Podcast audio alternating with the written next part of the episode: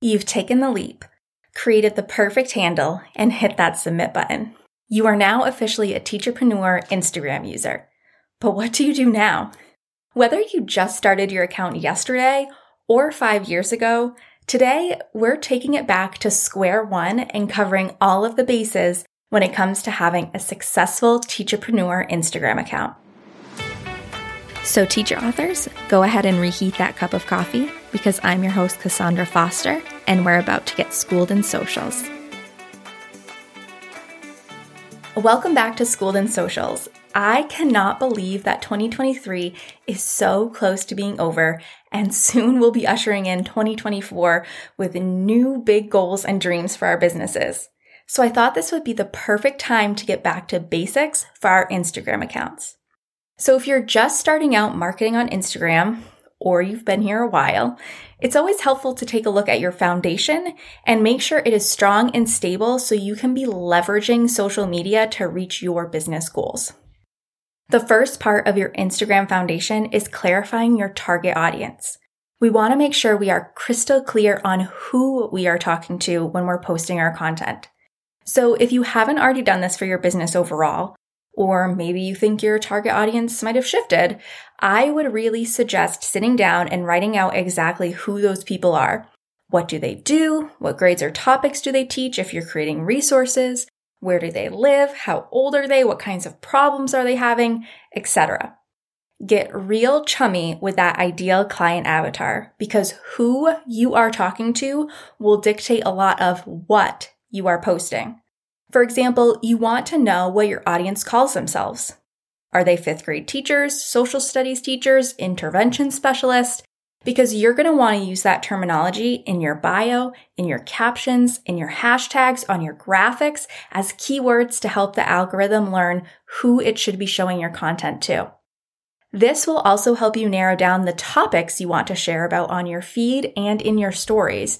Because if your audience is, say, fifth grade social studies teachers who use a digital curriculum, you're not going to want to be posting about the top ten worksheets for teaching the American Revolution because they probably wouldn't use those printables anyways. So step one is to get crystal clear on who you are going to be talking to on Instagram. The more honed in you can be, the more information you can give the algorithm through keywords, accounts you interact with, et cetera. You are going to be sure that your content is getting put in front of the right people. The second part of your Instagram foundation is to create social media goals. And this part of the foundation, you'll probably revisit more than the others because as your business goals evolve, your social media goals should evolve to help you meet them. Plus, if we don't set out any goals when we start or at the beginning of a quarter or at a beginning of the year, how are we going to know if what we're creating for social media marketing is serving us and our businesses? We need some sort of metric to gauge its effectiveness. Some goals you might consider could be um, increasing your follower count so that you can grow your community and bring people into the top of your funnel with a lead magnet. Maybe it's increasing shares for more brand awareness across the platform. Maybe it's increasing link clicks so that you can get more of your audience off Instagram and to your paid resources and convert them to customers. Basically, you want to take your business goal and then align it with a social media goal that will show you if your marketing efforts on Instagram are moving the needle towards those bigger goals that you have for your business. Ever feel like you're just throwing spaghetti at the wall when creating your content to market your teacher biz on Instagram? Tired of coming up with more and more content ideas, but feeling like you're never seeing any benefits? Think Instagram just doesn't work for your business? Let me let you in on a little secret. You don't have to feel that way anymore. You can stop throwing spaghetti at the wall and create strategic content. You can create content that helps you reach those big business goals. And you can say with confidence that Instagram does work for your business. All you need to do, analyze your Instagram data. Don't know how? Not sure where to start? That's where my brand new course, Post and Profit, comes in. You'll learn how to find and understand the analytics Instagram provides for your posts and page, quick data solutions to bypass those most irritating pain points of using social media to market your teacher biz? What data is most important for your business, not anyone else's? And how to bring all those numbers together to create a strategic content plan that will finally help you reach those big business goals. It's time to go from feeling like a ball in tall grass, lost when it comes to marketing your teacher business on Instagram, to feeling confident about exactly the next step you need to take in order to make all of your marketing efforts worth it. Be the first to know when the doors open to the course by signing up for the waitlist in the show notes below. twenty twenty-four is about to be the year that you finally feel confident marketing on Instagram. Finally, to have a solid foundation, you need to define some content pillars for yourself. Content pillars are overarching topics, along with subtopics, that you'll be posting about on your Instagram account.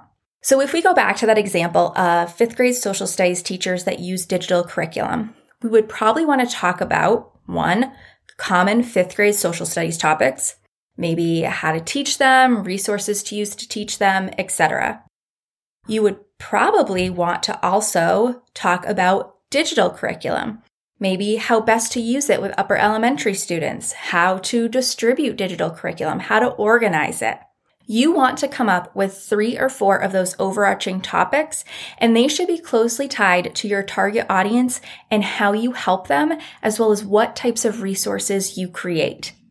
You want to come up with three or four of those overarching topics, and they should be closely tied to your target audience and how you'll help them.